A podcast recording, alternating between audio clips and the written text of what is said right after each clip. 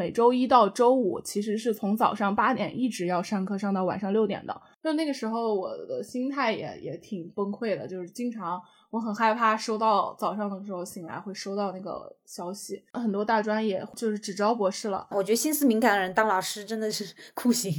对，情感需求其实还是很高的，所以我为什么说老师是服务人员呢？就是你还需要提供情绪价值的。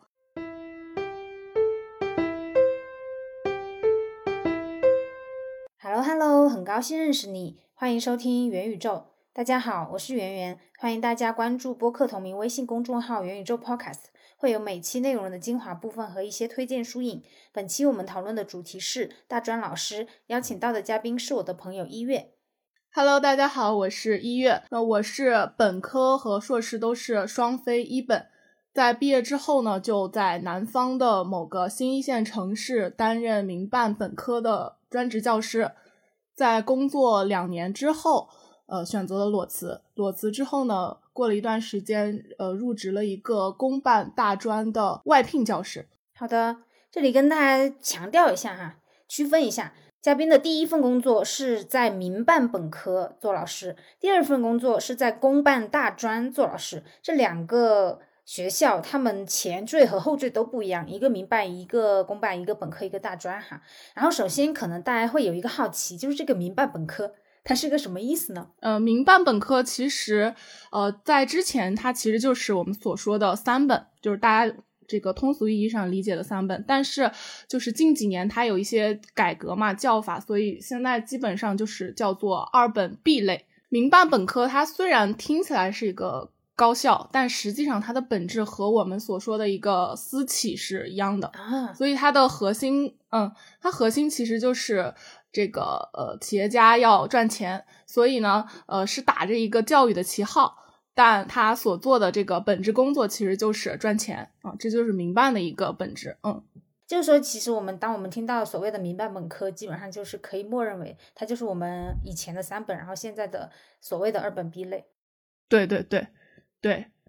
就二本学校和一本学校它是不会有民办的。嗯，是的。哦哦，那一月你是什么专业的呀？呃，我学的是传媒相关的专业。你当时入职的时候需要教教师资格证吗？是这样的，就是高校教师他和这个我们所说中小学教师要求是不一样的。嗯，那高校教师其实不需要你有这个高校教师资格证，就是应届生来说的话啊，因为他是在你入职之后，统一在你这个呃上完一段课程之后，他才去统一进行一个培训的。哦，也就是说学校会组织这个新入职教师在假期的时候参加本地的一个高校教师培训，培训了之后有相应的一些考核流程，之后就会给你发放这个高校教师资格证。哦，嗯，是这样的。但是这种培训基本上没有人会不过吧？就所有人都会过？嗯，基本上大概率都是会过的。嗯，很少，我基本上没怎么见到。嗯，怪不得我上大学的时候遇到那么多上课那么拉的老师。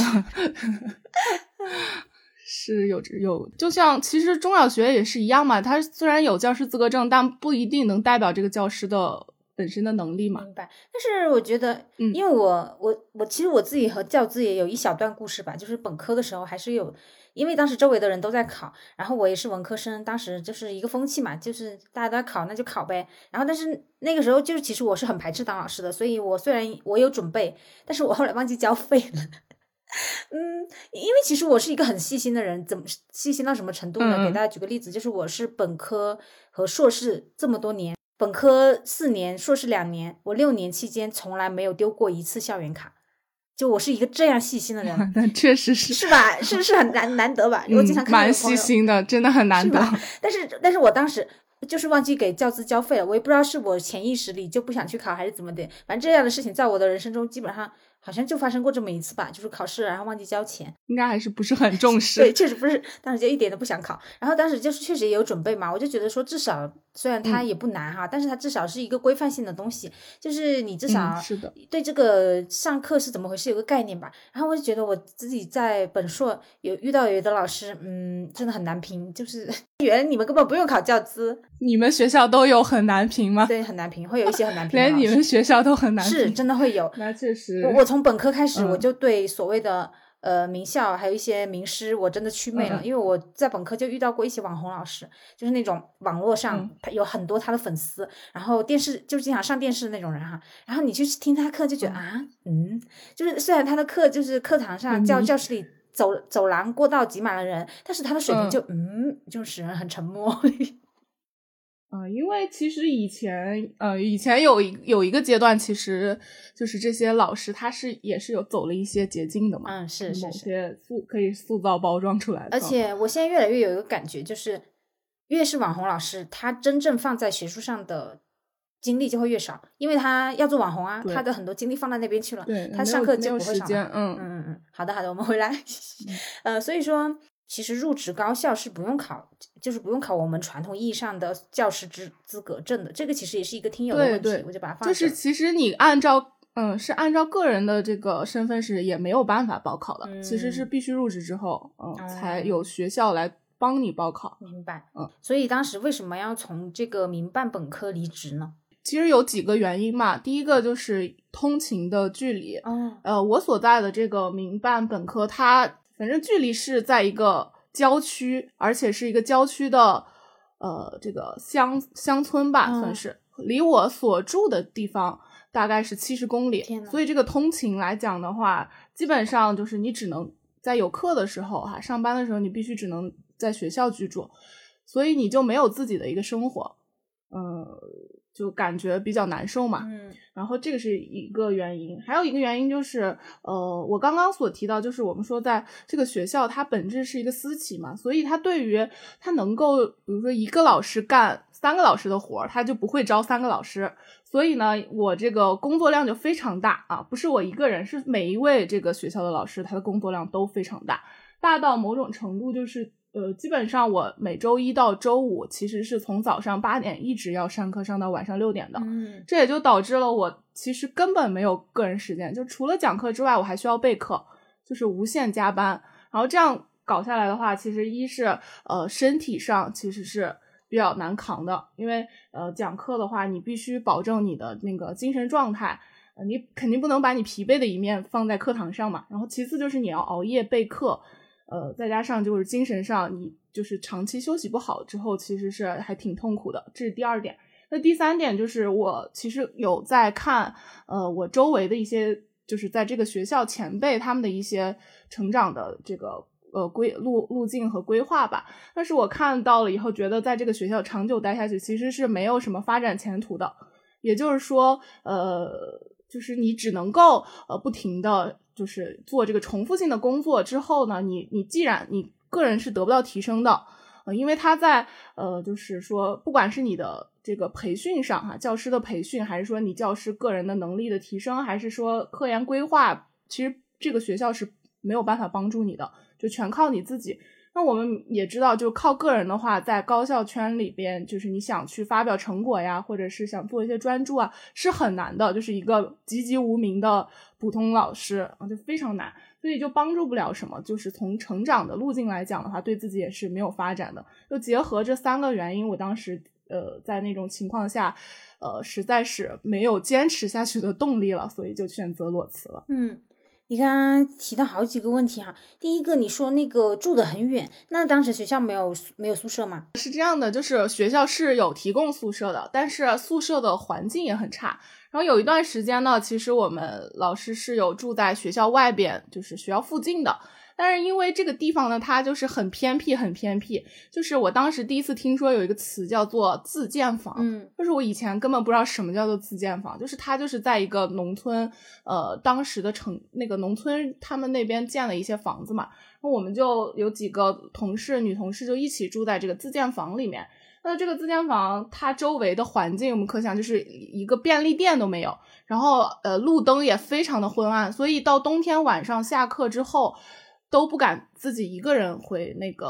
呃就是住处，因为确实呃路上就很不安全，还会有一些就是周边的人他会对你吹口哨，这种情况也遇到过，所以就嗯其实还是很不安全的嘛，在这个方面上就很难过。嗯，这也太可怕了，哎，真的是就是迎面走来，就那种也不知道他，我也不好就评价对方是什么人，就是男性然后他骑了一个自行车，然后我在走路嘛，他他当时迎面朝我走来就吹口哨，然后当时我特别害怕，因为周围就是没有人，嗯，然后有几个商铺，但是那些铺子都是他们本地人，就是其实是他们居住的地方，也都是没有人的，所以就很害怕啊，嗯。自那之后，其实我们就有就是有意识的，大家就要互相等着一起上下班这样。嗯，你说那个职业晋升的路径，就是你说可能是会影响做科研哈？嗯，对 对, 对。那在这样的话，意思说其实你们也会有一些科研的压力吗？还是说受限于平台就没有办法做科研这样子呢？嗯、呃，是这样的，就是其实科研压力在民办本科基本上没有，嗯，但是呢，呃，很矛盾的一点是你如果想要评职称的话，就是你还是需要手头有一些科研成果的，嗯，不然你评职称也轮不上你嘛。但是呢，你要要有这些科研成果，你就要有一个相应好的，就是比如说我们会需要有一个导师制嘛。普通一般又好一点的学校，你新入职的教师其实是有一些这个前辈来带你一起去做这些科研工作的，嗯，他会指导你。嗯，但是这样的这个学校他就没有这样的平台，明白？所以自己来弄的话，会其实是比较棘手的。嗯。嗯呃，因为我有一个表姐，她是在这个武汉大学做高校研究的，那她是一个博士嘛，所做的这个课题就主要是研究高校教师，就从本科、民办本科和公办本科这些不同的这个性质的教师，他的一些呃工作的具体内容和他们的一些幸福程度。嗯，那是我当时我表姐有就是有一项研究，其实给我带来了一个比较深刻的影响。他说呃，这个这个研究就是说公呃民办学校的教师，其实他会因为这些原因，就是我刚才所提到这个个人发展呃，以及这个在学校的一些这个受到的一些不公平的待遇吧，他们会选择离开这个学校，这个也是一个很大的一个受限的原因，嗯，就是离职的一个原因，这个是有研究表明的。嗯，你说不公平是是为什么会不公平呢？是会有关系户吗？还是什么意思呀？啊，这个肯定是有的，哦，关系户肯定是有的。呃，很这个很显然，其实关系户，呃，就是我们也不去评价它什么嘛。但是我是说，它有一个不公平，就是只在比如说同同样，就是我我是一个民办本科的教师，然后跟我有一个呃一起一样的，就是工作，比如说时间啊、年限都都一一致的这个人，他是在公办的学校，然后同等情况下，我们两个如果想去竞争一个就是市的市级的一个这个呃科研的项目的话，可能他能申报到，但是我就申报不到，这个就是我所、啊、所说的一个不公平的情况啊。他会根据你所在的一个学校的情况来去制定，呃，来来去判断你 O 不 OK，嗯，这个也是一个。那你之前在民办本科的时候，工作节奏是怎么样的呀？我的工作节奏就是很忙碌，很忙碌。啊，我给你大概说一下，就是正常通常情况下啊，我也不知道其他省市，就是我所在的这个省，嗯，它的民办学校基本上的课时量其实是一致的，就是一个学期大半。大概大家要完成两百个课时这样的一个工作量。天哪，嗯，这个是标准。但是我所在的学校，我每一个学期要完成四百节课这样的课时量，所以我的工作节奏就是我根本不知道什么是生活了已经，嗯，因为我我没有时间去，没有精力去生活，我每天就像一个就是一下班就像就是只想瘫在那里，就不用说运动啊、饮食啊什么的，然后都不会没有时间考虑，只想休息，特别累。因为我们嗯我们当时学校还不允许大家坐着讲课，就是你很累的情况下你也要站着讲课，嗯，因为这个是督导他会在呃听课的时候会这个也会去作为一个标准嘛，去判断你的这个精神面貌状态，所以特别累特别累。四百个课时基本上如果平摊，那每一周意味着一周要上多少个小时的课呢？三十六左右。天哪，我想你周一到周五五期。哦，那你就是一天要上七个小时的课，太可怕了。嗯，我只有一个下午不上课，啊，就是那个时候，因为那个下午要开会，就是全校要开会。而且有一个就是从学生到教师的这个身份过渡上，因为你在上学的时候你即使去上课你也可以不思考嘛、嗯、但是你上上班的时候你在讲课的时候你不可能不思考，所以这个状态其实是还还蛮痛苦的、嗯、就这个工作量来看的话、嗯、那你们是那种走班制，就比如说我有课我就来上，还是说我要早上几点到、嗯、然后晚上几点走那样呢？呃，其实不需要坐班的、哦、就是你上完课就可以直接走。嗯，那你们的寒暑假可以保证吗？可以，寒暑假基本上就是暑假应该应该有不到两个月，确实这个假期还蛮长的。然后寒假的话一个多月。嗯，放寒暑假的时候是不需要做学校的任何工作，然后也不用指导学生吗？不不不，这个放假的时候首先就是他会抽一段时间来给你进行一些培训、嗯、然后这个是可能占据一部分的时间，然后其次就是说会有一些其他的需要线上完成的一些行政工作，比如说学生的这个毕业论文、嗯、呃的指导工作，然后就需要你和学生去对接嘛，这个就不一定你你可以选择任何你就是你合适的这个方式，有些就是基本上大家都是线上完成、嗯、然后除此之外还需要做一些就是催一些毕业生就业、嗯、就是签催促他们签合同三方这些啊，然后来去这个做一些表格数据反馈给学校，这个就是一些隐形的工作吧。你刚刚说那个催呃这个这个事情哈、啊、就大家都知道、嗯、大概是涉及到呃，现在一个之前也有讨论过的一个问题，就是虚假的就业率。我想问你们这种催呢，嗯嗯它是单纯的催，还是说会有一些施施压？就是比如说，可能你没有工作，然后你会暗示的，暗示他你嗯，要不先填上或者之类的。对，就是其实那个领导他虽然不会直说，嗯、但是他的意思就是。就是这个意思，就是你要去呃，首先要求辅导员去，其实这个工作本来就是辅导员的工作嘛，但是他会觉得说啊，辅导员可能催了一催再催，然后学生不理会，那就交给这个呃教师，因为教师有带他们毕业论文嘛、嗯、可能跟他们联系更紧密啊，就让会让老师去催，然后如果你去晓之以情动之以理的去呃劝导他们让他们去签，然后一般那个领导说这个叫做就业辅导、嗯、也就是说你有没有去进行人文关怀就业辅导，然后让要求我们一开始可能是周报，就是你有几个学生他是什么情况，就业困难还是什么什么考公还是怎么的啊，就要写清楚。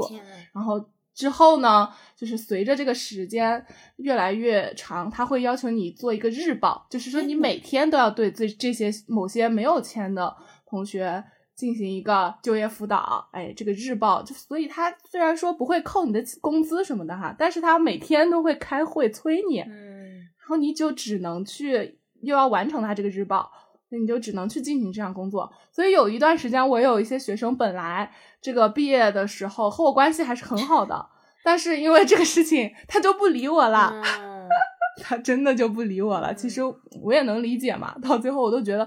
哎，本来就是好，大家就是一个圆满的结束哈，但是因为这个事情搞得大家就好像已经没法做朋友那种感觉。而且其实就业这个事情最着急的是谁？最着急的就是学生自己啊！你催他，他是不想填吗？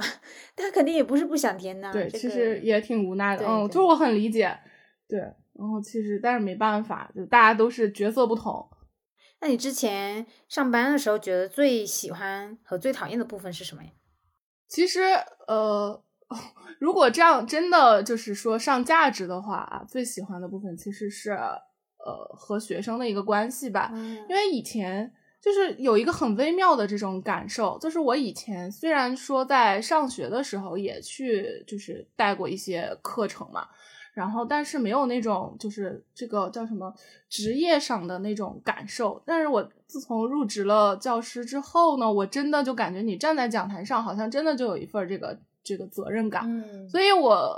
我有一次非常感动的一件事情，就是我上课的时候就是有很认真的在讲课，然后讲完了以后呢，然后我们班就有这个有一些女孩子，她就真的能看出来我很累，因为我那段时间其实身体不是很好，就很瘦嘛，然后学生就会下课的时候来找我和我聊天，然后还会给我糖吃，然后就会觉得这些小举动很暖，就是很可爱的一个小女生，她下课的时候过来就直接把手伸出来让我也伸手，然后她就给我放了糖，然后就觉得很感动，就这种时刻会让我觉得嗯很开心吧，就觉得有人懂你嘛，啊，这这个感觉。然后觉得很痛苦的时候，应该就和就和这个相反呗，就是也遭遇过这种上课的时候，就是一个班的同学可能只有一个人或者两个人在听，天哪，其他所有人都在干自己的事情，有的可能在睡觉吧，有的可能在玩手机什么的。就一开始的时候其实很伤心的、嗯、真的一开始的时候真的很伤心、嗯、自己就是有时候回去还会还会就是掉眼泪什么的。嗯，后来我就也有问其他朋友同事嘛，他们说这种情况太常见了，因为他们一开始也是这样，就是遇到这种情况见多了以后你就习惯了，到最后我也习惯了，就麻木了，没感觉了、嗯、所以就是嗯，这个其实就是两个反差吧。嗯，那你刚刚说那两个反差他们大概出现的比例是大概是会怎样，然后你平时公、嗯、教学的一个比较普遍的一个状态就占比比较高的时候、嗯、大概是怎样的一种状态呢？我觉得第一个是呃，这个也分专业，因为我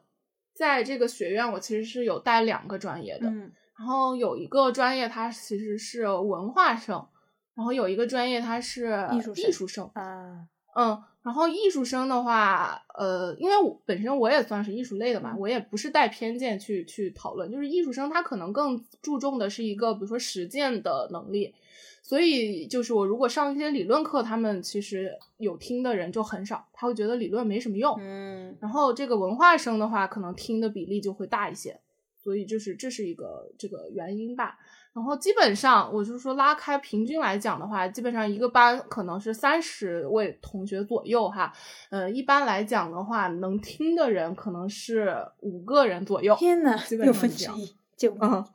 对就是五个人左右。 嗯, 嗯然后他们大部分人就在下面睡觉玩手机，哎，基本上都是在玩。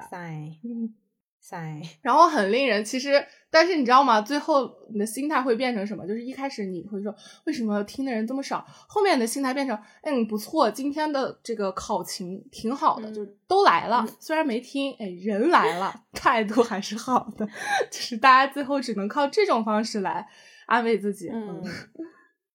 那教学上像你说他们又不听课哈，那咱也要考试、嗯、然后又有考核、嗯、然后我们还有一个就业率、嗯、呃不毕业率，我们要写论文啊，那这方面会不会会有挺大的困难呢？其实因为我我带这个专业的课程都不需要考试、啊、他们都是考核课，就写论文、就是、就是艺术相关艺术相关的写论文，或者是去拍一个课堂作业、哦、就是期末作业啊，因为拍摄类的。嗯，明白。所以呢他们可能课堂上就会呃，不怎么听，因为觉得跟这个好像关系不大、嗯、因为最后归根结底还是要动手嘛。嗯，那你觉得你之前在民办本科遇到的学生、嗯、他们的画像就包括比如说他们家庭情况，就你你所能够了解的、嗯、然后还有比如说他们的精神状态啊，还有他们就业情况啊之类、嗯、你大概觉得是怎样的一个情况呢？精神状态的话我觉得他们挺开心的、啊、就是与老师相比来讲的话，他们其实每天都是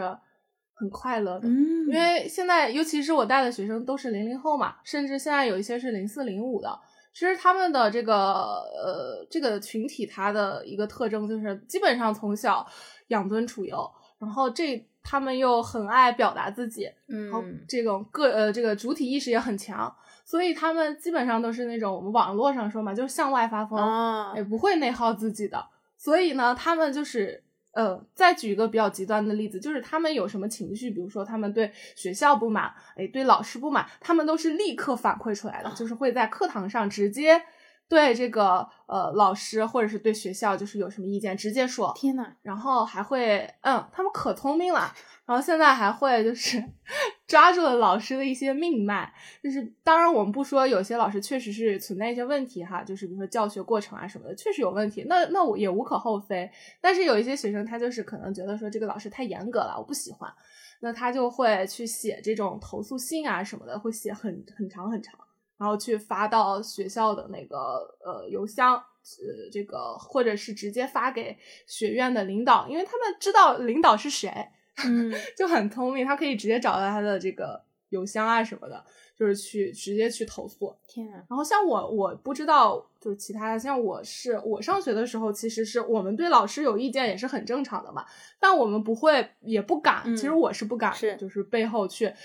呃投诉老师啊什么的，因为我很害怕，我就怕老师没到什么，但是他们不怕。哎，他们根本不怕，无所谓，反正我不满，我就是要表达。嗯，其实这也这就是他们的一个特征。然后家庭情况的话，反正据我所知也是，呃，这个有学生主动透露的，嗯，呃，就是他们的经济条件非常好。其实从他们的这个穿衣打扮上来看的话，就是有分为几个群体嘛。就我所见到的，呃，一部分是家庭条件非常好的，就是他们是本地的一些这个。呃，中产阶级以上啊，然后他们呃，就是平时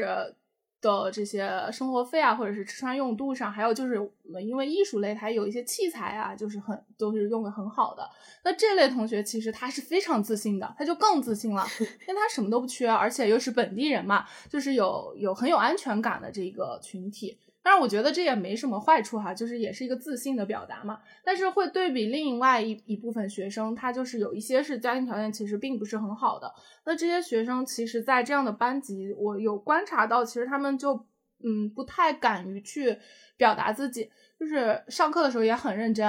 然后也想去发言，但是会就是不好意思。嗯、然后我以前。还有一个就是我自己以一直感觉就是我比如说上课我说有些东西没讲全，我说下课的时候发给大家，或者是有一个同学他就是下课的时候跟我过来自己过来找我说老师我想知道就是你刚刚补充那个东西，我想我想知道是什么，就是你能不能发给我。我我那个时候就很傻嘛，我就说啊我就直接公开对大家说啊刚才有同学说想要什么什么，我下课的时候我会发到我们这个班长那里，请班长发到班群里嗯什么的哈，我就会说这样的话。后来就这个学生又有来找我，他说老师你能不能只发给我呀，是明明是我问你要的。天哪，就是就是会有这样的情况。是毒食，这是真的没有，是这意思吗？其实我觉得因为他们可能有这种竞争，也有竞争的意识，然后还有一方面就是可能他觉得他不好意思，就是他不好意思在课堂上直接问，因为我会在课堂上问嘛、嗯、就是还有什么问题啊，但是他不好意思当众问，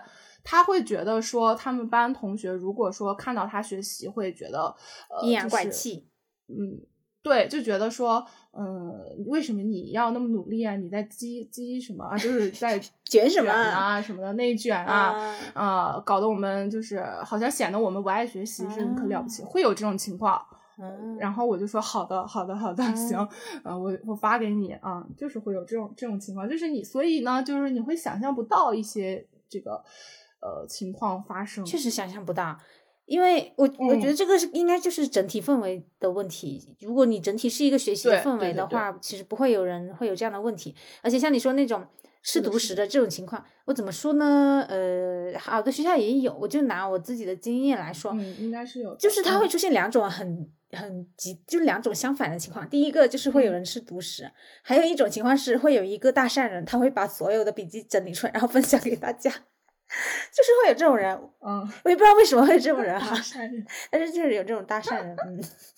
好笑大善人，是的，是的，就每年都会有这种大善人，嗯，我带的那些学生就是有一个班，呃，就是他们那个班，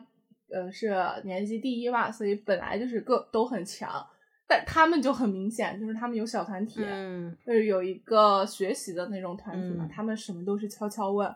因为有段时间不是要上网课嘛。上网课有些学生来不到，那我就要开直播，呃，就是开那个腾讯会议的上课的时候这个直播，然后有些问题他就会说，哎，老师你把那个关了吧，然后这种的，然后我说好，天哪，就是会，嗯，反正反正就是这这种情况也见过，对自己的经验是既见过这种，呃，人心诡谲，又见过那种无私奉献的。但是其实我觉得这种我我觉得这种也没什么问题、嗯、因为嗯因为可能在那种情况下就是我我其实是觉得说呃有人愿意学对我来说其实是一个开心的事情的、嗯、就是你上课讲的东西其实有人愿意吸收，哎我觉得挺高兴的，反倒是那种就是课堂、嗯、就是一个班谁都不不鸟你那种你还觉得啊、呃、有点嗯有点难受这种 嗯, 嗯。那他们的就业情况你有了解吗？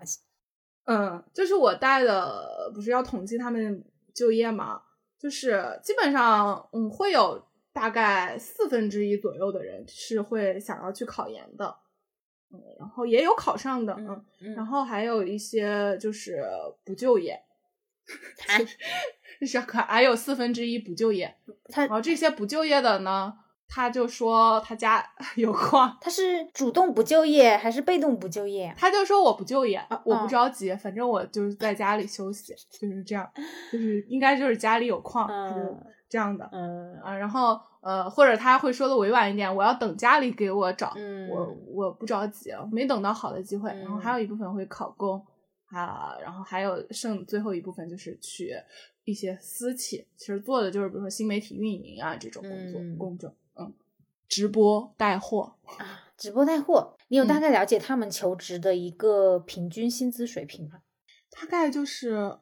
四千左右，差不多。那像他们考研的话，你大概知道他们考的层次吗？基本上都是双非学校。哦，明白。就是他们会选择的时候就会比较谨慎，就觉得说要有，还是要比较。呃，这个选择一个够得上的学校吧、嗯、所以他们基本上就是双非学校，嗯，有些还会跨专业什么的。嗯，就聊了很多哈，没有聊到一个最重要的问题，就是这个工作待遇怎么样呀？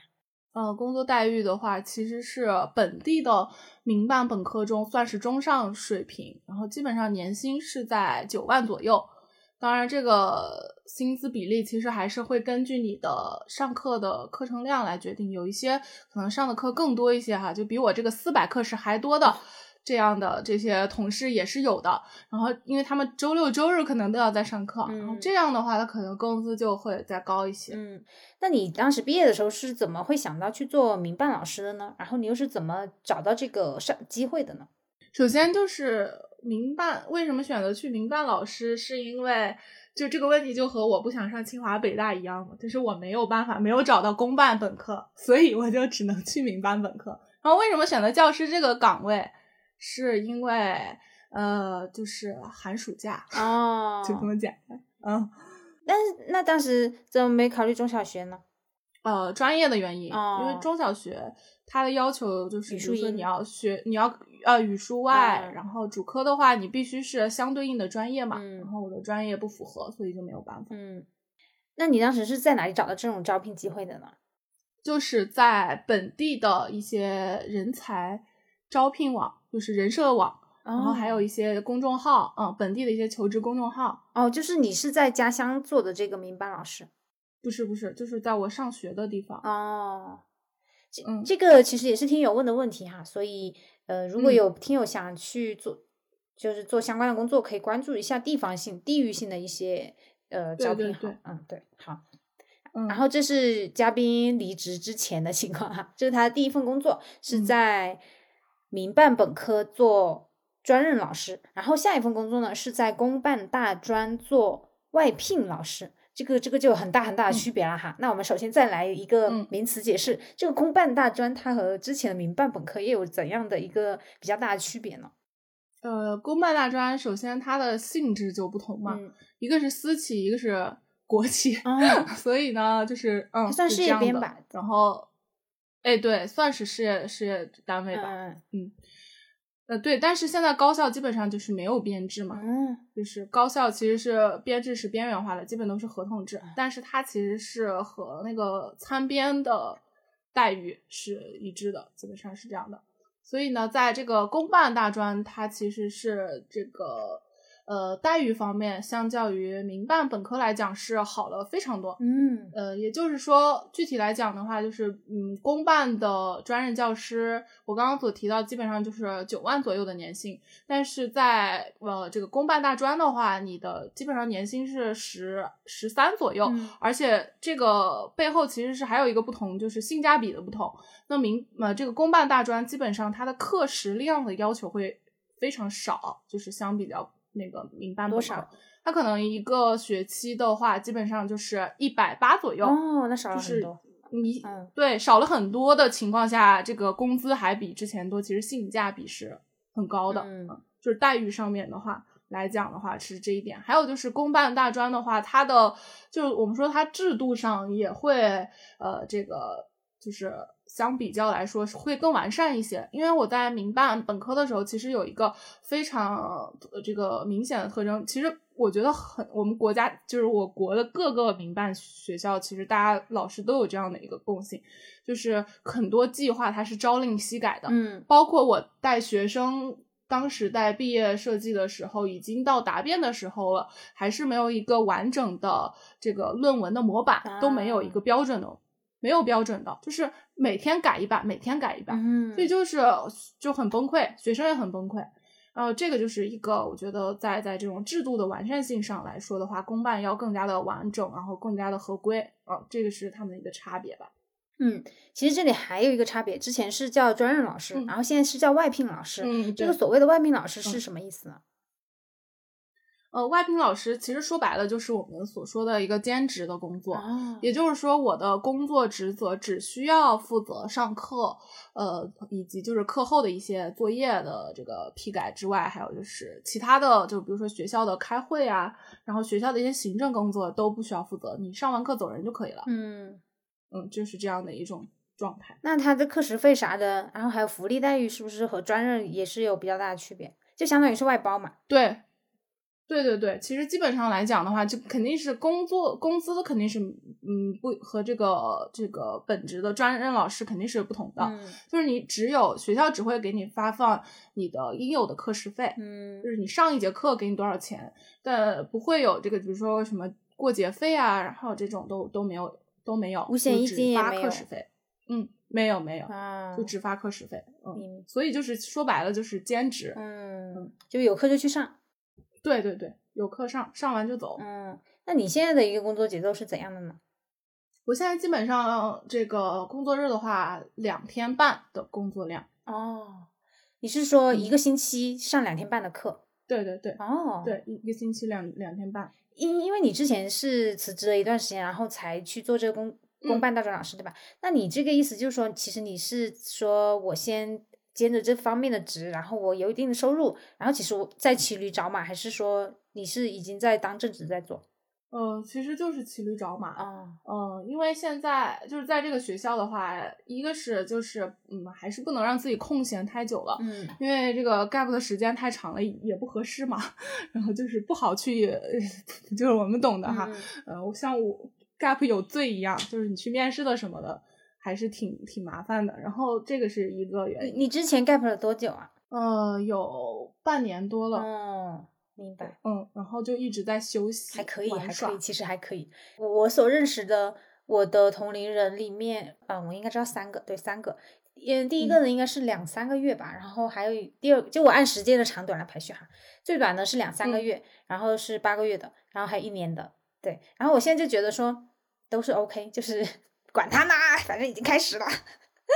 对，我就特别想了解那个你你所说的你你朋友一一年的这个，他现在是个什么状态？心理状态？他现在状态特别的好，呃，但是他的工作和之前是同同样性质的工作岗位，也是同样性质的岗位，嗯，但是是不同的公司。但他现在的心理状态，嗯，精神状态特别的好。呃，这里我也可以跟大家分享一下，就是最近有朋友给我分享的一个视频，然后跟大家讲一下他大概啥意思哈。他说，就是面对困境的时候，人们一般会有两种反应。第一种反应就是萎靡不振，就你呃就躺平，嗯，就是反正就是萎靡不振一段时间哈。还有一种反应呢，就是时刻想着绝地反击，就是我好着急啊，就我马上要找新的机会。嗯，这是这是大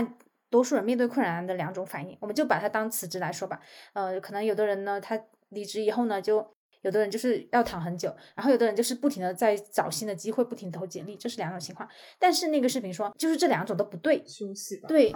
怎么说？就是他这个时候，因为你比比较着急的去做选择的话，嗯，你很容易做出错误的选择，因为你这个时候你一急你就乱，然后你一乱呢，他就扰乱你的心思，然后你就很容易去被蒙蔽。所以这个时候应该做的是什么？是谋定而后动。就你你要想明白，就是你到底要什么，呃，就是说你既既不要躺，然后你不要那样的叫什么病急乱投医，或者是说太那个什么，嗯，呃，怎么说呢？我觉得这个是话，凡是挺能安慰到我的吧，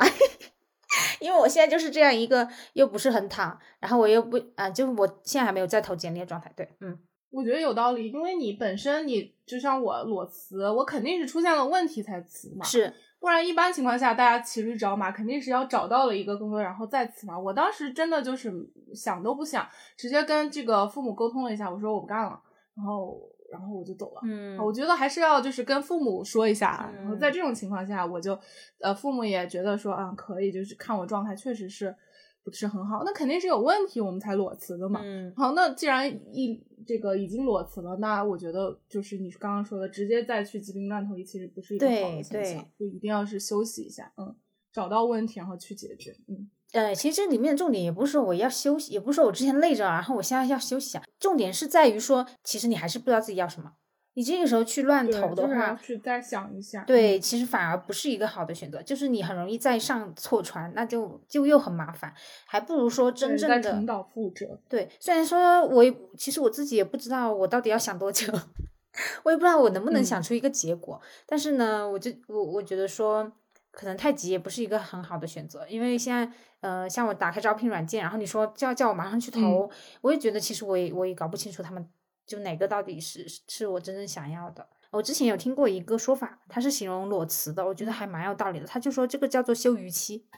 就是说你就像一个鱼塘一样，嗯、然后你之前一直在不停的捕捞捕捞捕捞，那你要有一段时间休整啊，然后你才能就是重新的，就像那个退耕还林一样。你这样你才能重新焕发生机，嗯、你才能给自己，对，给自己补充一些营养，嗯、然后你才能去面对下一场新的挑战。如果你就是一直这样透支，或者是嗯哎反正对对对身体会但是因为我现在呢还是在这样一个阶段哈，好像也没有什么嗯没有什么说服力反正是我现在一个心态吧。我也是这么认为啊，你也是这么认为，嗯、啊所以说就你现在在做这个外聘老师，那些什么寒暑假啊就也还是可以有的哈。嗯，基本上就是每一周都有很多假期啊，哦、除了上班的时候，除了上班和备课之外，基本上你的时间都是自由的。像我之前在在那个学校的时候，他有有的时候他不是也没有课嘛，比如说一周内可能有一一两天没有课，那没课的情况下你的心也不安，因为那个时候经常就会有一些这个临时的行政事情还是需要你跑到学校的，嗯、就是说我可能那个时候有两天呃，我就回家了嘛，但是在家里他可能临时一个通知，然后我又要赶到，又有七十多公里，我要赶到学校去，就是这样的话，其实你很，就那个时候我的心态也也挺崩溃的，嗯、就是经常我很害怕收到早上的时候醒来会收到那个消息，一看到消息，一个工作消息，我说哎呀，又要回去了，就那种，又有点像那个收假的小学生一样那种感觉，因为我每个周日要要回去，要回到学校住嘛。每周日早上一睁开眼就开始心里难受，真的特别像小学生。嗯嗯嗯，你就明白，但现在就会很很觉得很开心。嗯，就说因为你是外聘老师，所以那些行政工作他也不找你啊，就你根本不用做。对啊，嗯，没有没有压力啊。嗯你你之前说就是假期的时候，学生还是会随时联系你嘛？那现在还应该还是一样的情况吧？没有，现在就是我不需要负责他们的这个毕业相关的哦，就只上课工作，对，只上课，所以我只需要解答他们课下的一些问题就可以了。嗯，但这些问题就呃都很好，就基本上很短时间就处理完了。嗯，好的。说回刚刚那个 gap 时间最长那位朋友，他是 gap 了一年，然后但是他现在仍然是做回他辞职之前的那一份工作，就是同样的行业同样的岗位，换了一个公司而已，但是他现在非常的开心，他经常跟我说他觉得现在是他状态最好的时候，嗯、我觉得就是他在这一年之中想明白了，就是在这一年中做了一些尝试，嗯、然后想明白自己到底要什么，所以他会现在比较自洽，然后我也挺希望自己呃就经过裸辞以后真的能够想明白。嗯其实他他那个状态是蛮蛮令人羡慕的，我也好羡慕这样因为我之前在工作就是全职工作的状态中其实是很内耗的，嗯、我会其实我本身我的性格我认为我其实是一个很大大咧咧的人，但是做了这份工作之后我会变得很敏感，嗯、就是我会在上课的时候就是虽然是个玩笑话哈，就是有很多人说你那个老师说哎我在讲台上你们在下面干啥我都看得清清楚楚，这是真的，嗯、然后我就会会观看他们的那个表情，就是很明显，其实你不看是不可能的，就是特别明显的呈现在你面前。但是有一些学生他的这个厌烦心理，他不是他可能是厌倦这门课程还是什么的，他会直接表现在他的脸上，嗯、就是那种瞪你的表情，然后反感的表情，呃，和他们会那个交头接耳，哎，交头接耳，悄悄的说一些什么，就可能可能和你课程无关，但是它就是发生在比如说你讲了一个呃知识之后，嗯、或者是你停顿的那一下，或者是你要抛出一些东西让他们讨论的那一刻，你很难去不想是不是因为我刚刚说了什么，嗯、他们才有这样的一个状态，就是我会很内耗，嗯、那个时候我觉得当老师都会有这个烦恼，反正像像我觉得心思敏感的人当老师真的是酷刑，嗯，很痛很痛苦的。嗯，所以就是我我也看到一些老师相关的新闻嘛，就是前段时间有很多那些零零后老师跳楼，嗯嗯、还有还有这个前前几天也看到一个就是工作很多年的一个嗯教师也是就是结束自己的生命这种。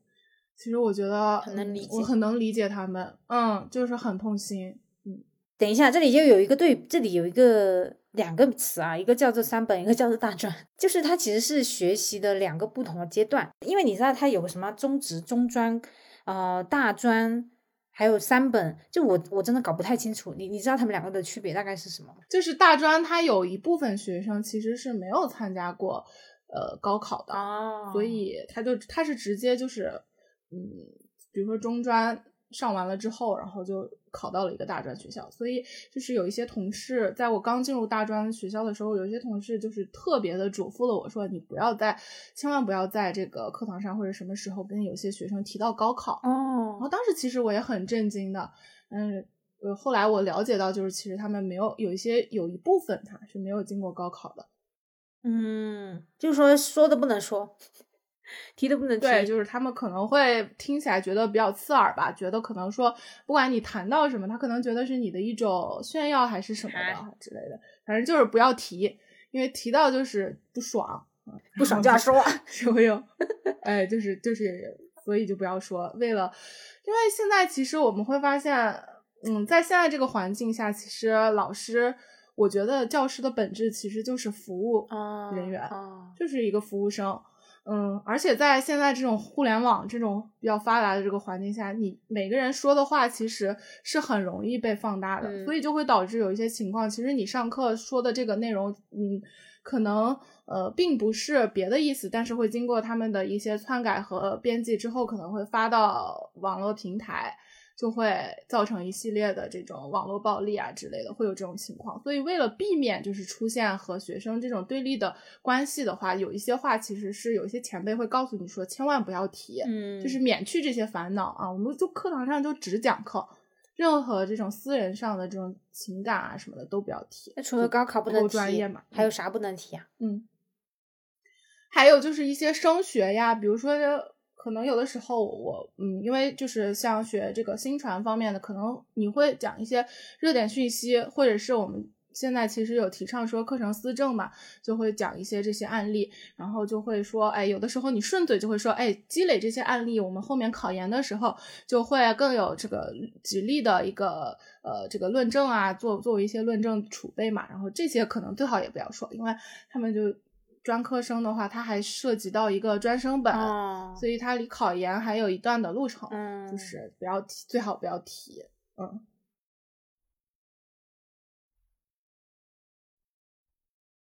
对对对，嗯，好。还有一个就是现在零零后嘛，他们基本上呃，就是有一个特点，就是你基本上只能夸奖他们，嗯、呃，而不能去评判。就是或或者是批判他们，啊、呃，当然批判都有点严重了哈，这个词就是正常啊，就批评或者是一些呃这个声音大一些啊之类的都不行。他们就是会，哎，对他们，因为有些学生他会课下的时候会跟老师讲说，哎，老师你好久都没有夸过我们了，啊、就是他会这样直接去问，啊、就就这样说。然后我就会很震惊，我说嗯，啊、难道就是夸上课夸奖你们已经成为了一个必须的流程了？对啊，就是这样啊。他们现在就是基本上喜欢听，就是你夸奖他们的时候呢，哎，反正有一有一部分也很可爱。你夸奖他们的时候，他们说：“哎呀，没有啦，老师，你不要这样说，就是你肯定是就是有什么要求啊啥，你又要布置什么任务了嘛之类。”他们说：“哎呀，老师，你肯定骗我们了。”但是可高兴了。嗯、你要是不夸奖他们，他们又会说：“哎，老师，你不你怎么不夸我们了？”天哪！但是明明其实，比如说做的一些东西，其实根本。不值得夸奖的，但是他就是希望你用这种温柔的方式对待他们，怎么像个小宝宝一样。对，情感需求其实还是很高的，所以我为什么说老师是服务人员呢？嗯、就是你还需要提供情绪价值的。嗯，那你待的这两两类学校哈，我来再跟大家重复一下，嗯、确实很容易搞混。一个叫民办本科，嗯、一个叫公办大专。你待了这两种学校以后，你觉得他们主要的一个差异在哪里？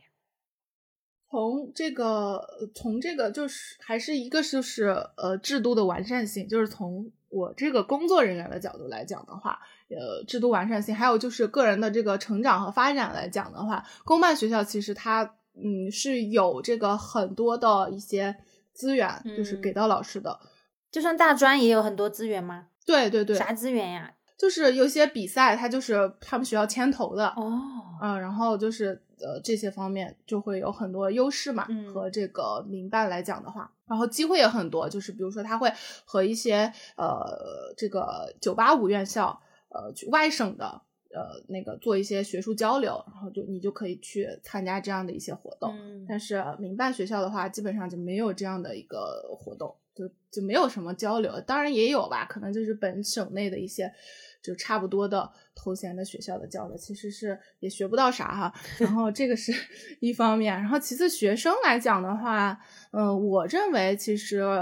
就是可能很多人带有一种呃有色眼镜，会觉得说呃成绩才是评判学生的一个标准，但我不这么认为，因为我在这个两个学校分别就是接触了一些，比如说我也接触过大专生，也接触过专升本的学生，然后也带过本科的学生，其实我觉得一些大专生反而其实很认真、嗯、就是上课的这个状态和私下自己的这个努力程度都是很很高的，我觉得这个可能跟他们本身觉得说现在这个就业形势不是很好，所以要提升自己的能力，不管是学历也好还是专业能力方面，其实他们有很早的这种意识、嗯、然后也动起来了、嗯、就更更加的认真，其实我觉得课堂效果来说的话可能要更好一些。你是说专升本的学生会比民办的对会更认真哈？对。那那他们也是那种就是有事正面刚的吗？也刚，但是他们少，嗯、哦，会乖一点，就是我们规训意义上的乖一点。嗯，对，这个不是我一个人的感受，就是我们呃有很多就是青年教师，大家就是课后的时候也会去讨论这些问题嘛，就是大家这个共同的反应，其实觉得说这种嗯专升本的小孩他的这个学习意识更强，嗯，然后也也更认真。嗯，也没有那么叛逆，好像就是这个民办本科学生和公办大专的学生，他们的年龄上是同一波人哈。对，同一波、哦、年纪是一样的。 嗯, 嗯，就在大专他们也是大一大二，这样也是这样的叫法。 嗯, 嗯，明白。还有一个特征就是学生呃他的生源的问题嘛，就是民办本科因为这个是个私企嘛，所以他有一个标准，除了成绩之外他有一个标准就是钱、嗯、呃因为呃如果说你在当地本身成绩不是很好，然后但是有很有钱，然后也有一些这个途径的话，他可你交钱他是就可以上学的，呃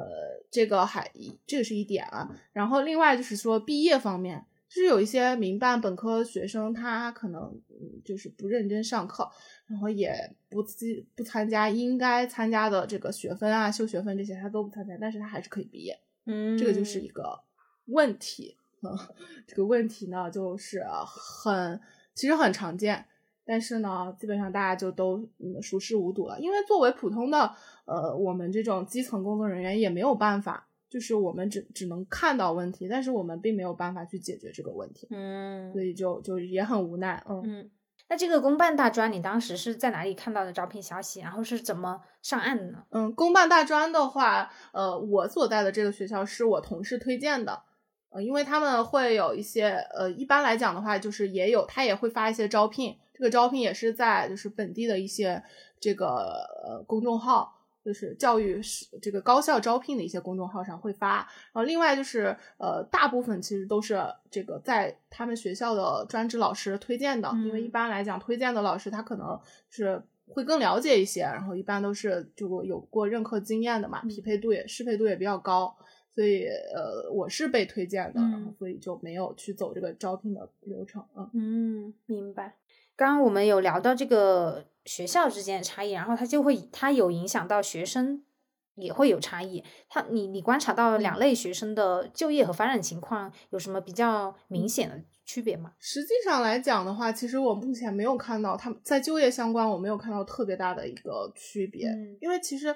呃，大专生他更多的，其实大部分大专生他会选择就是提升学历，他基本上都会去考专升的、哦、很少一部分的人，嗯，很少一部分他就会去工作。嗯，但是由于现在这个就业环境的话，基本上大专生呃招聘基本都要求本科嘛，所以他们就必须就是迫不得已的就必须要去提升学历，所以大部分专科生其实是去考专升本，就是上本科去了。嗯，那他岂不就是会会和你曾经的学生做同学？是啊，所以我带的一些学生其实是有这样的情况哈，就是他从一个公办的大专，然后考了本科之后，考到了我的之前所在的民办的本科，嗯，然后呢，他就会觉得他自己的感受就是觉得差距特别大，因为他会觉得一个是就是呃这个师资上不同。嗯，他他就觉得说他们公办的老师要求会更高、嗯、就是对老师的这个考核要求会更高，民办就是会有一些老师基基本功其实都不怎么样，然后也不怎么负责，就是他明显感觉到。还有就是一些呃这个制度上，就我说的规范性上，就是他们会觉得呃很多要填的表啊什么的，就天天变天天变，他会觉得也也挺痛苦的。但是对于他们来说，他们只想要一个学历的提升嘛， 嗯, 嗯就也也就忍了，就坚持下去了。明白。有一个比较普遍的现象就是大专生的歧视问题，也像你刚刚说的，就是现在的工作招聘要求最低都是本科、嗯、其实现在就越来越提高到研究生了、嗯、先不说研究生这个事儿了，就先说本科这个事儿吧。作为大专老师的话，你会如何看待这个大专生歧视的问题呢？这个问题没有办法，就是我的感受是、嗯、其实我认为有一些工作就是以学历来划分其实是没有必要的。对对对，因为很多岗位对他的这个要求，研究生做的活其实这个专科生大家做是完全没问题的。是，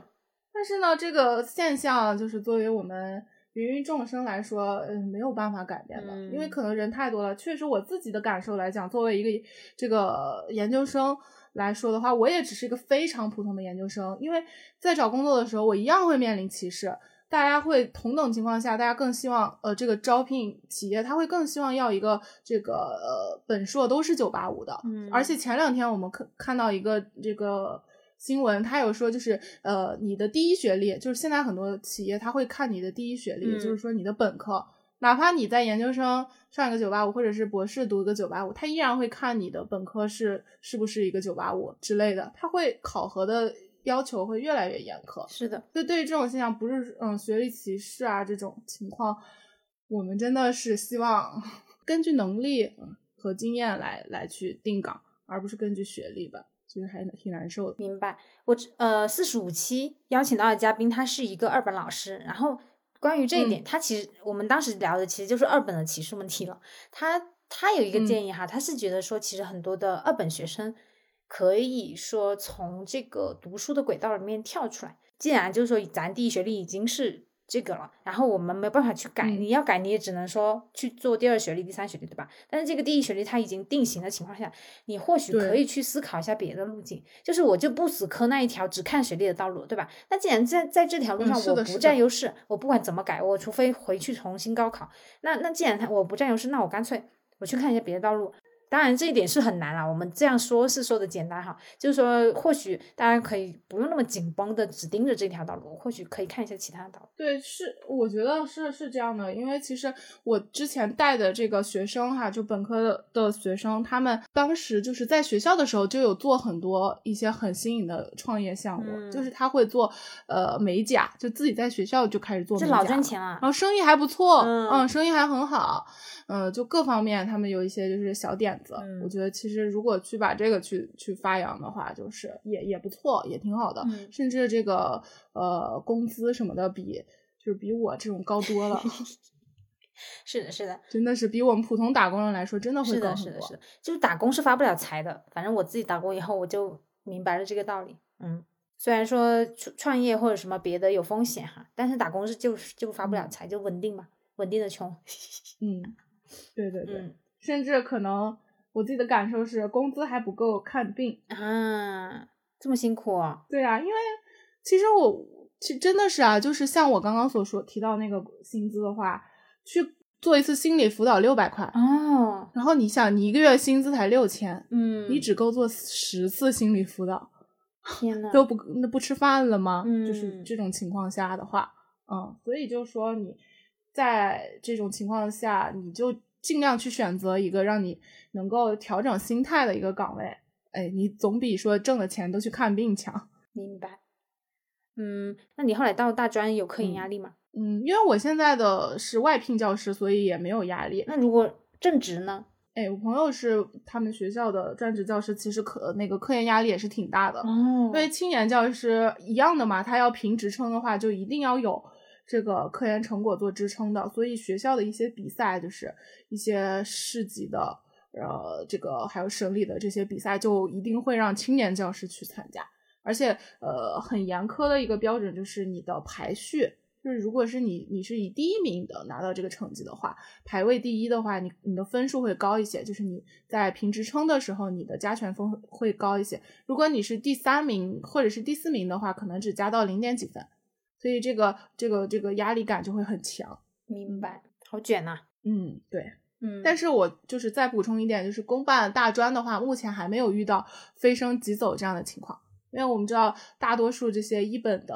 学校，他那个青年教师进去之后都有很多就是考核期嘛，几年之内你完成不了什么任务你就只能离开，就公办大专他还没有，现在还没有出现这种情况。嗯，这哎，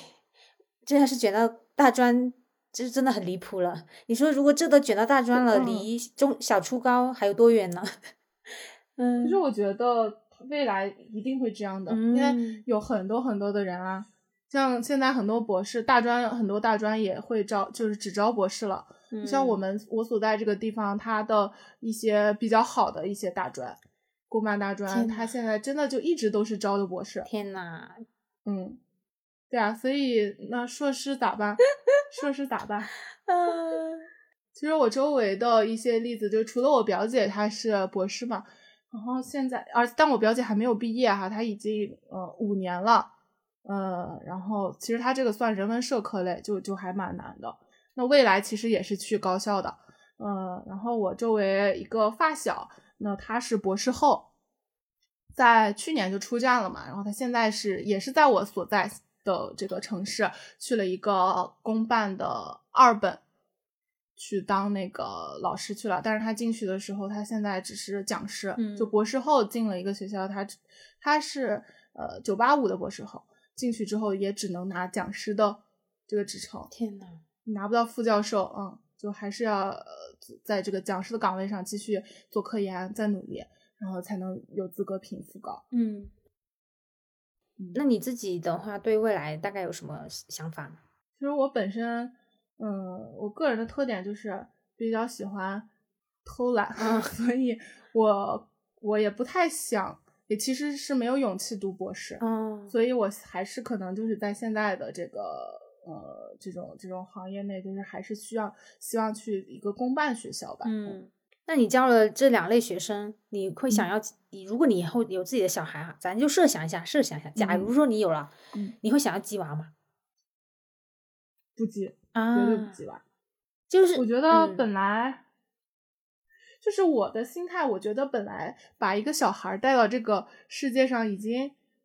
你没法征求他的同意，嗯，其实是满足自己的一个这种呃，就是说想要满足这种哎这种欲望，或者说是就是想培养一个呃这个自己的呃这么一个后代的产生这种幸福感吧，嗯，或者什么的。但是但是对于孩子来说，他是他是就是没有。嗯主观，嗯，对，他也没办法决定我想不想来呀，嗯。那我特别怕一点就是说我等他长大之后，我问他，他说你为什么要生我？特别怕出现这种问题。嗯，所以我觉得，一是首先要要不要孩子就要很谨慎，其次就是呃，我绝对不会鸡娃的。嗯，我觉得每个人他肯定都有自己某各方面的一个天赋吧。即使他学习不好，他肯定，既然他学习不好，他肯定有一项很好啊。就是人肯定不可能全是缺点呀。他比如说他身体好，哎，他可以去运动，嗯，然后他可以去健身，哎，他然后他喜欢美术，或者是他喜欢音乐，喜欢什么各方面，他肯定有他擅长喜欢。德智体美劳嘛，只要把他，哎，就我觉得就要去培养，就是让他找到他自己喜欢的事情，支持他去做他自己就好了。不然的话，已经够痛苦了，然后如果再再去激他的话，呃，我觉得不仅学孩子会痛苦，其实家长也很痛苦。嗯，所以我觉得没必要。如果从我个人角度来讲的话，我肯定不会激嗯激娃的。嗯嗯。那你之前去民办本科，然后现在然后裸辞、嗯，然后到公办大专当外聘老师，你就是这几个、嗯，其实我觉得应该算比较重大的选择吧，就是从毕业以后啊，比较重大的选择。你现在的话去想这几个选择的话，你会有什么感受吗？首先我也不后悔裸辞，嗯，就是其实我当时辞职的时候，我的很多同事就当时关系也很好嘛，他们其实有在劝我说现在这个经济不景气，辞职之后会有什么什么样的一些困境，嗯，嗯都是为了我好，就包括其实我当时的这个直系领导，他也是就是极力的劝我留下来，他甚至承诺我后面的课会给我少一点，嗯，呃，那个不知道真的假的，因为这种承诺很多。很多次了，但是呃，我其实一点都不后悔，因为其实有一个道理，就是当你的身体已经没办法支撑你做一件事情的时候，你就没必没必要坚持了，就耗费自己的身体了，是，所以一点都不后悔。然后包括现在我的状态，其实呃，就是说其实做的是一个兼职嘛，嗯，我觉得也是一个呃，就是很好的一个体验吧。就首先是在这个学校里，我可以去感受就是不同的这个学校它的一个呃，就是生源的情况，然后学生的这个整体情况和学校领导的一些这个情况。然后我觉得还是呃，反正最起码是不后悔的，嗯，嗯然后也是丰富一个自己的阅历吧，嗯、呃，经验。明白。嗯，因为我有一位朋友，就是他因为。做错职业选择，然后就是导致了一些情绪上非常非常非常严重的问题，啊、呃，就想不通了、嗯，想不明白了。然后我就觉得，如果说大家都有这样的心态，就蛮还蛮好的。像我，我，我其实现在回首去、嗯、我过去的一个经历，就是我毕业以后直接进了国企嘛，呃，嗯，然后我现在想，实话说，我觉得他对我的简历来说，基本上就是浪费，他就是。呃，没有任何的帮助、嗯、就相当于说我在我的工作经验上我觉得是浪费了两年的，但是呢、嗯、就你咋说呢，就是人要学会那个叫什么呃，就是要学会看到乐观的那一面吧。反正我我现在的我觉得一个非常大的收获就是我经过这两年的一个见闻吧，我应该以后都不会考虑再进体制了、嗯、那我就觉得这个事儿吧，他会比我说哎我以后还卯足了劲天天就备考公务员什么三十五岁之前卯足了劲要考、嗯、那我觉得比比那好多了，或者说比我三十五岁再考进去到时候再后悔是要好多了，就是说嗯还是可以去看到一些、嗯、积极的一面。对，其实我还是蛮建议，就是你刚刚说你那个朋友不是他觉得选错了很崩溃嘛、嗯、其实我觉得可以去做一些心理疏导。他又做了他做了而且已经吃药了，就是比较严重的情况。哎，那确实还蛮心疼的。其实我也不是说一下子就有这个状态，但是我当时也是去呃就是去做了一些心理疏导嘛，嗯，然后我就会就是在这个过程中你就会更加坚定你的一些想法和选择，然后而且我觉得还有就是作为教师一定要去去这个去找到一个能够发现你情绪口的地方，我就觉得非常有必要，然后去就是因为我们知道学校它都是有那个心理咨询室的，但是这个心理咨询室都是为学生开的，嗯，没有一个学校它是建立了一个呃，就是我所见的学校哈，不是绝对说是所有学校，就是我所待过的或者见过的学校很少有为老师开设这种心理咨询或者心理辅导的，就是所有的心理咨询和辅导学校建立的对于老师来讲都是一些形式，比如说开一些呃宣传讲座，然后说一些假大空的话告诉老师哎，你要去找到一个你喜欢的方式去疏导啊，但是真正老师在遇到那种情绪上的问题的时候，他没有一个那个这个这个条件或者说机呃这个或者说意识吧，可能很多人他会觉得说我去做心理咨询师我是不是有病了、嗯、或者就有这种意识，所以我觉得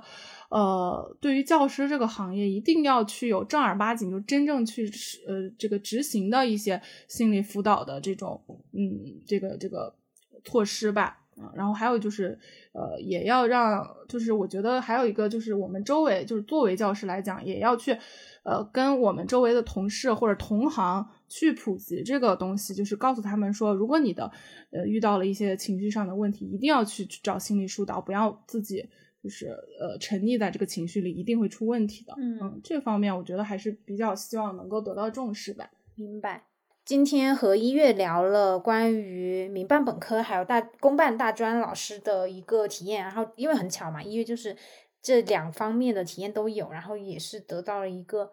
新的认识，不管是想这这这两个方向啊，不管是想从事哪一个方向的朋友，呃，都希望对你们有所帮助。好的，那我们本期内容就到这里，说出来就好了。希望这一期内容也给到你一点点安慰。欢迎大家进群一起聊天，还有关注我的微信公众号元宇宙 Podcast， 会有每期内容精华部分的文字版。那我们下期再见，拜拜，拜拜。